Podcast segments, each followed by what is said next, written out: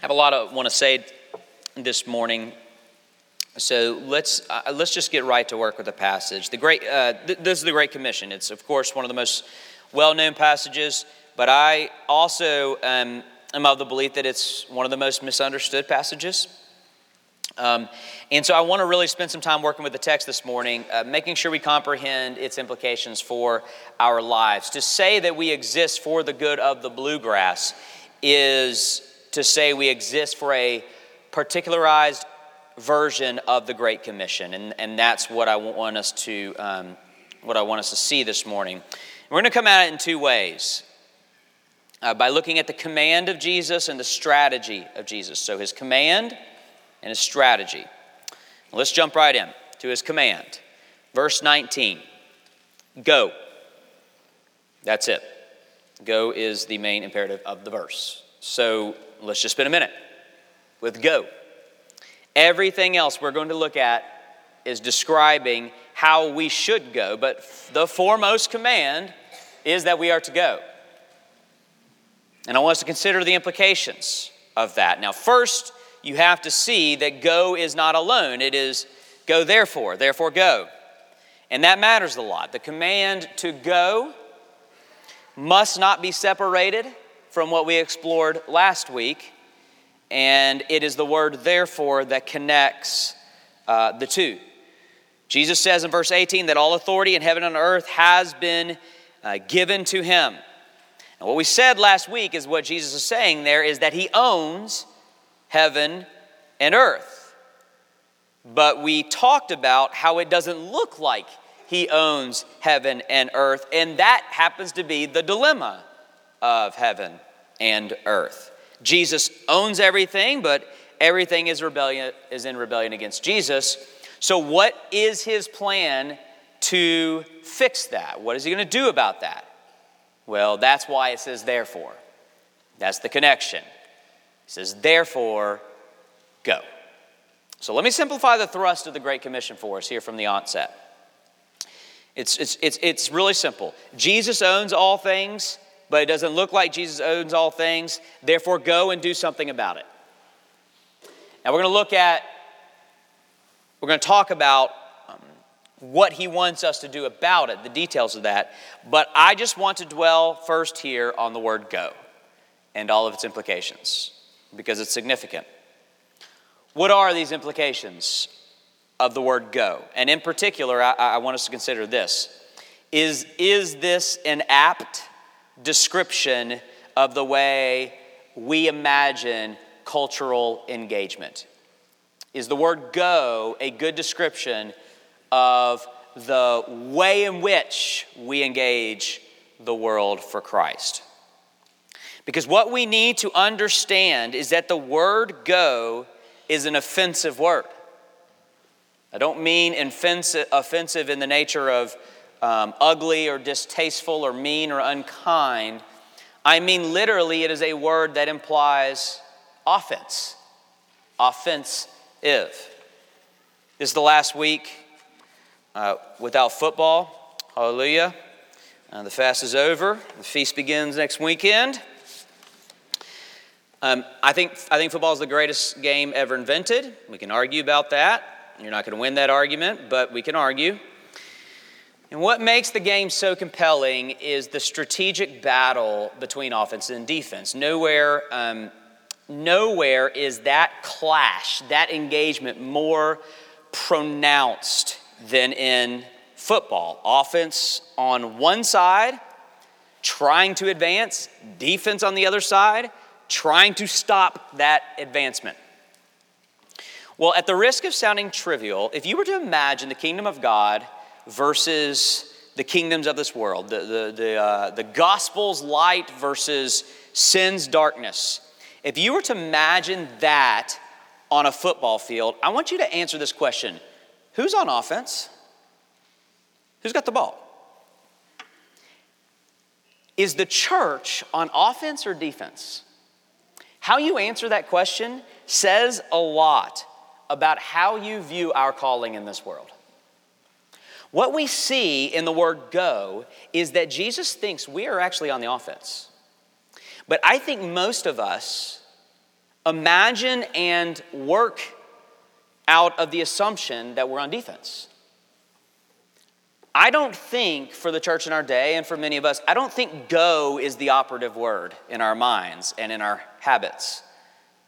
I think of words like defend or survive or endure or maybe even in worst cases retreat, hide, protect, hang on. but Christ's expectation is go. General Mattis was once asked the question, What keeps you up at night? Um, you know, you're, you're Secretary of Defense, you, you get let in on all of the scary stuff, all of the threats that we don't know about that would freak us out if we knew about. You get let in on everything. So, out of everything you know, what keeps you up at night? His answer was brilliant. He said, Oh, nothing. My job is to keep them up at night. Now, do you see, do, do you understand, do you understand the paradigm shift there? Um, at the, and, and, by the way, I'm not, uh, um, I'm not trying to turn this into the church militant thing. That is a huge problem with the American church. Um, far too militant. We are, if you want to call us militant, we are, we are militant with, with love. But the, the paradigm shift will dramatically change the way you conceive of missions in this world. The powers of darkness, the forces of evil, the means of injustice should be terrified of the followers of Jesus Christ, not the other way around. And let me particularize things even more, since that's what we're talking about. All forms of evil in the bluegrass should be very afraid of Tates Creek Presbyterian Church. When Christ says, go to the nations, that should not be interpreted as everyone's supposed to do the missionary thing. That might be an application for you. It's often how it's um, interpreted. But the point he is making is that he wants all the nations back because he owns all the nations. And so, what that probably means is that he's calling you to go to the nation where he has placed you. He's calling you to go to the neighborhood where he has you.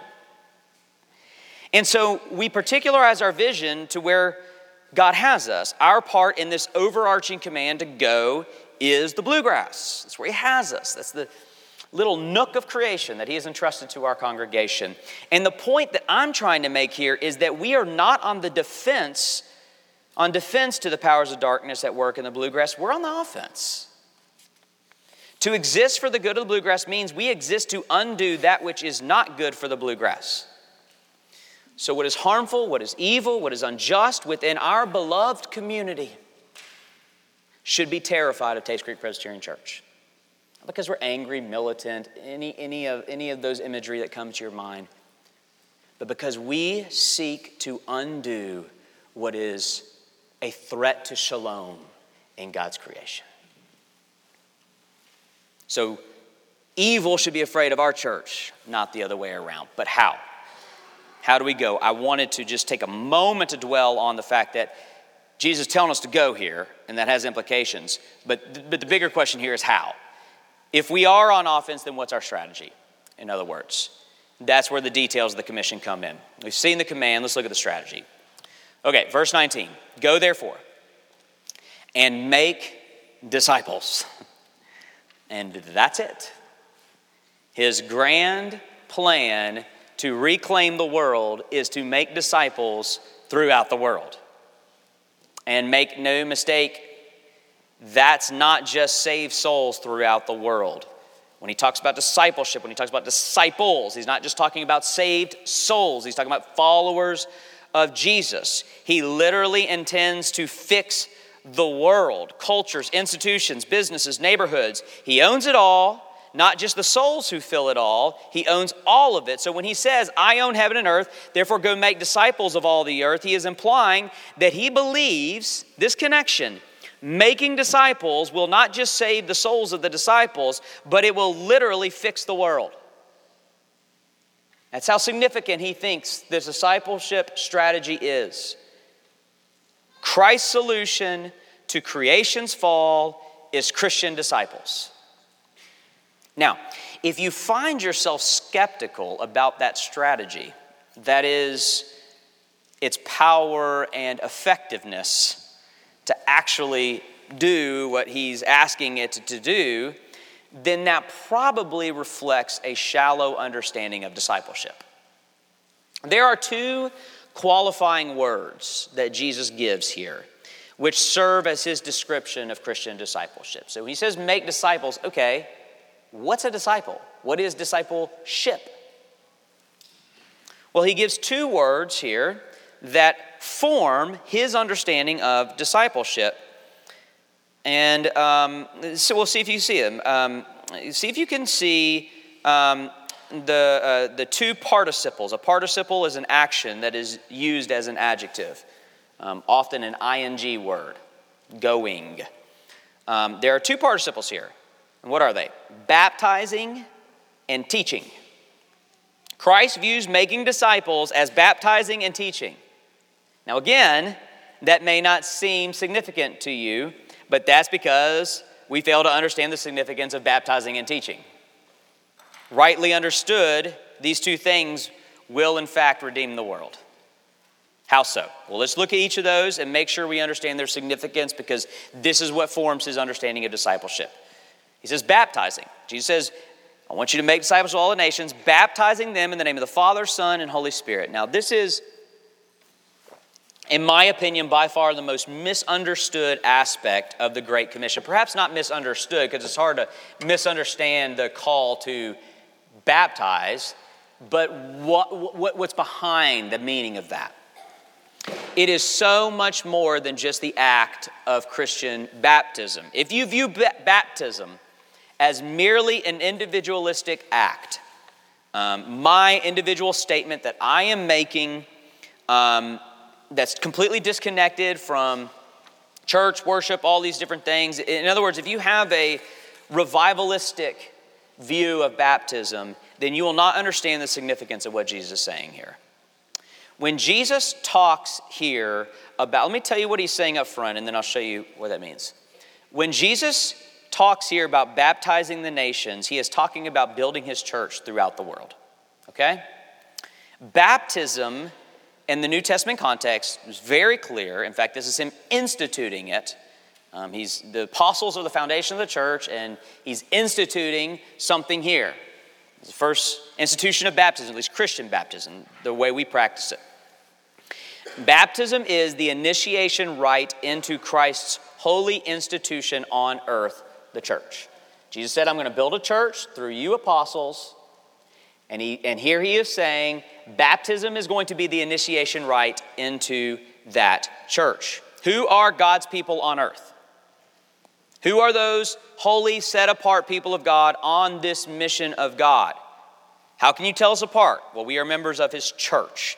The church is his institution, his organization, his society, his nation, it's even called in Scripture. Okay, so who are the members of the church? The answer to that biblically is the baptized. Baptism at its core is the entrance into the church. Just as circumcision served as the initiation, um, ritual into Old Testament Israel. So baptism serves as the initiation ritual into the New Testament church. As in the same way that in the older covenant they were separated by circumcised and uncircumcised, in the newer covenant it is separation by baptized and unbaptized. So when Jesus tells them to baptize the nations, he is telling them to build a global church throughout the nations. Is the point.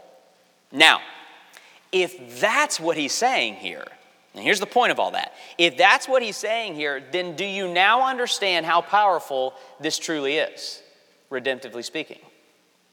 If making disciples, disciples means building a global institution throughout this world whose purpose is Christ's glory and creation's good, well, now we're talking about something pretty powerful. And when I say church, please understand, I'm talking church Catholic, not the Roman Catholic Church, big C, the little c that we confess in our creed. I'm talking not Presbyterianism, I'm talking about uh, the, the, the global universal church, all of our traditions and diversity. If what he's talking about here is creating this global institution for his purposes in the world, then we're talking about something powerful. In fact, Jesus explicitly says, I'm going to build my church and the gates of hell will not prevail against it. That's his promise, right? That is a statement of offense, not defense. Okay? When he says the gates of hell will not prevail, he's saying that the church is storming the gates of hell and those doors will not be able to withstand the storm. So,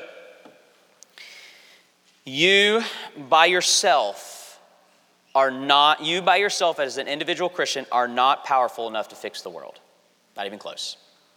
Nor is an unorganized, organic, disconnected collection of people powerful enough to fix the world. But the church, a corporate institution of which you are a tiny yet very significant part of, we're a body and we need elbows and fingers and every part but that collective body has proven and will continue to prove to be the greatest redeeming force on the planet.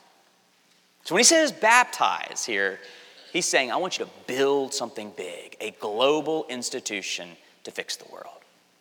All right, let's consider the second participle to discipleship. It's not just baptizing them into the church, it's teaching. Now, once again, we fail to realize the significance of what Jesus is saying here. If you imagine teaching as merely cognitive education, then you miss the point. Typically, when we think about discipleship, the way we think about it is taking someone who doesn't know much about the Christian faith and teaching them a lot of information about the Christian faith. That's essentially how many of us do discipleship. So, in this way, discipleship is essentially an information dump of Bible and doctrine. Now, I do not in any way minimize the importance of Christian education. I am not, you know me and you know this church, we are not on the, the trend in evangelicalism that minimizes doctrine, truth, study, all these different things. Bible study, theology reading, doctrine teaching, systematic catechizing, all these things are very crucial to discipleship, but here's the point not as an end in themselves, but as a means to a far greater end. And that end is explicit in verse 20 teaching them to observe all that I have commanded you. Another translation would be just straight up obey all that I have commanded you. It doesn't say teach them all that I have commanded you, it says teach them to obey what I have commanded you. Now, if Christian discipleship only teaches about Jesus without teaching us how to obey Jesus, then it isn't Christian discipleship, according to Jesus here.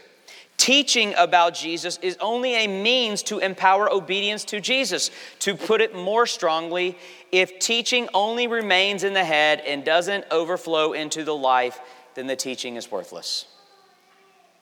Now, listen, this is very important for us, okay? We need to check ourselves here um, in our tradition. In, in, in, the Reformed Church is notorious for being people filled with a lot of information who do very little. We know a lot of stuff and do little stuff. If you know a lot about Jesus, but you do not obey Jesus, then you know nothing about following Jesus. Christ says, teaching them to obey all that I have commanded. Now, once again, do you now see the power of this? There is zero power in a people who know a lot about Jesus. And that's it. There's no transformative power there. In fact, Satan knows a lot about Jesus, more than you but there is unmatched transformative redemptive power in a community of people obeying Jesus in the world around them. People who are following in his ways in the world around them. Now, it, it may be intimidating to hear Jesus say, teaching them to obey all that I have commanded. Well, good gracious, you commanded a lot. And we need to constantly learn all that Jesus said and constantly imagine what it would look like to live all these things out, but I'm going to make it really simple for you because Jesus made it really simple for us. He was asked, out of all these commands, out of all of your teachings, out of all the laws, out of all the prophets, sum it up. What's, what's the most important thing And his answer was twofold. He says, You are to love, you shall love the Lord your God with all your heart, with all your soul, with all your strength, and with all your mind. Translation, you are to love the Lord your God with every fiber of your being and your neighbor as yourself. That is a vertical call. Love God with all that you are. And that is a horizontal calling. Love your neighbor with the same devotion that you love yourself. So, putting it all together here a universal, global, holy church, baptizing them in the name of the Father, Son, and Holy Spirit, obeying, not learning, but obeying Christ's command to love God and love neighbor, teaching them to obey all that I've commanded, can and will redeem the world. More specifically, a local manifestation of the global church, a local church, Tates Creek Presbyterian Church, in a particular community, the Bluegrass, that's our nation. Obeying Christ's command to love God and neighbor can and will redeem that community. Now, you still may be a little skeptical about that power, but hang with me. I want to pause here for a moment to talk about application. Here's the question I want you to consider, and this gets at another um, misunderstanding about the Great Commission. Here's the question um, Who are you? Who are you in this passage? There is, there is a common, here's how it's typically taught, and, and I'm telling you up front, there's nothing wrong with teaching it this way. Really, I've taught it this way. It is right and true to view yourself from the perspective of the apostles here, getting commissioned by Jesus to go make disciples of the nations. Very appropriate interpretation of the passage. So the application would be go make disciples. That's how it's often taught. Nothing wrong with that interpretation. Evangelize the lost. Unite them to the church through baptism, that they may be taught to obey all that Jesus commanded. But here's another way to come at the passage that's also appropriate, and we dare not forget this. We are the disciples that are being made. Go make disciples of all the nations. We're those disciples. The Great Commission worked, and it still work, is working and we are the fruit of the Great Commission. When Jesus said this 2,000 years ago to his disciples, this, this nation was unknown, and certainly you were unknown. And yet here we are in this nation where Jesus is known, and we are disciples of Jesus Christ. And to see yourself that way, alongside, yes, being the person who's going to make disciples, but to see yourself that way is a powerful, powerful vision for your life. It's not secondary to being the missionary who goes and makes disciples. You are, as a baptized member of the local church, learning more and more what it means to love God and love your neighbor. That is a high, noble, and powerful calling. The very vision that Jesus has to reclaim the world from himself are all of these disciples that he has made, loving him and loving neighbor. And I just want to conclude to, by speaking to our cynical hearts and reminding us that it actually is going to work. It really is. Let me bring it back to football one more time. My apologies. I asked you earlier if the church was on offense or defense. Now I want to ask you this Who's going to win? That question matters a lot too. Do you, do you know how important it is to believe you're, or put it this way if a team goes into a game convinced that they will lose, then they've already lost the game. They're going to lose. So I would say this I know it looks like to us who are so tempted to walk by sight, not by faith, that we are losing and losing is inevitable. Again, forgive the competition, us versus the world language. Um, sometimes that's not helpful, but you get the point. That we're losing, and losing is inevitable. But this fails to remember the promise and the power of the one who is giving the commission. All authority in heaven and on earth is his. That necessarily means his followers are on the winning team.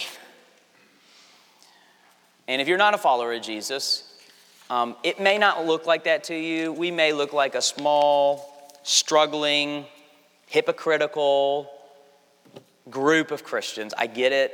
Um, the church might not be that impressive to you. We certainly are probably not that impressive to you, but you need to know our Jesus is impressive. And he is sovereign and he does rule and reign. And I just, I just need to warn you that to not be on his side in the end will be the greatest eternal regret you will have. By faith, join the followers of Jesus Christ who do not commend ourselves to you, but commend our Savior to you. You'll work. He is Lord. He is redeeming, and it's going to happen. Let's return to the eclipse illustration from last week. I got to milk that thing for one more sermon. If you remember this, what I said, I said uh, Jesus is preeminent over this world as the sun is preeminent over the skies, but it doesn't look like it because the fall is like an eclipse of his preeminence, casting a shadow over all creation so that it doesn't look like Jesus reigns, even though he does. So I said, you know, even though the sun's in the air, the moon's gonna get, it's gonna go dark. Well, the next day I go out with my eclipse glasses and the entire illustration was ruined, at least for those of us in Lexington. I know you total eclipse travelers who've been bragging about how awesome it was. Um, it's the greatest thing ever, but for us, it just like there was a shadow for a couple minutes, and that was it. And here's why something I didn't expect. Apparently, only 5% of the sun is still able to break through and light up the world. Only 5%. Now, that, that ruined last week's illustration, but it served up this week's. I know TCPC is a small congregation. I know the number of people in the bluegrass who gather in local churches and try their best to follow Jesus' teaching and make disciples small compared to the rest of the world around us. I know when you look at this present darkness, you are tempted to be overwhelmed by its vastness. But, friends, we have something going for us. Our side is led by the one who owns the bluegrass. Our side is the light of the world, and a little bit of light expels a whole lot of darkness. Who is going to win? Jesus is going to win. The Lord Jesus owns the bluegrass, and one day the bluegrass is going to look like it. And I mean that. Let's be found faithful in our small part as a church and as individuals in getting the bluegrass where it belongs for His glory and the good of the bluegrass. Let me pray. Help us, empower us, give us all that we need to go forth as witnesses of your glory and of your grace. Lord, we admit our fears, we admit our doubts, we admit that it doesn't look like it, but we trust more than that your resurrection from the dead, that you rule and you reign, and that someday all the nations will bow to you. Help us to do our part right here in this small context um, to get this, uh, to get this community, the bluegrass, to the feet of Jesus. Whatever that looks like in our lives, Lord, empower and strengthen us, we pray in Jesus' name. Amen.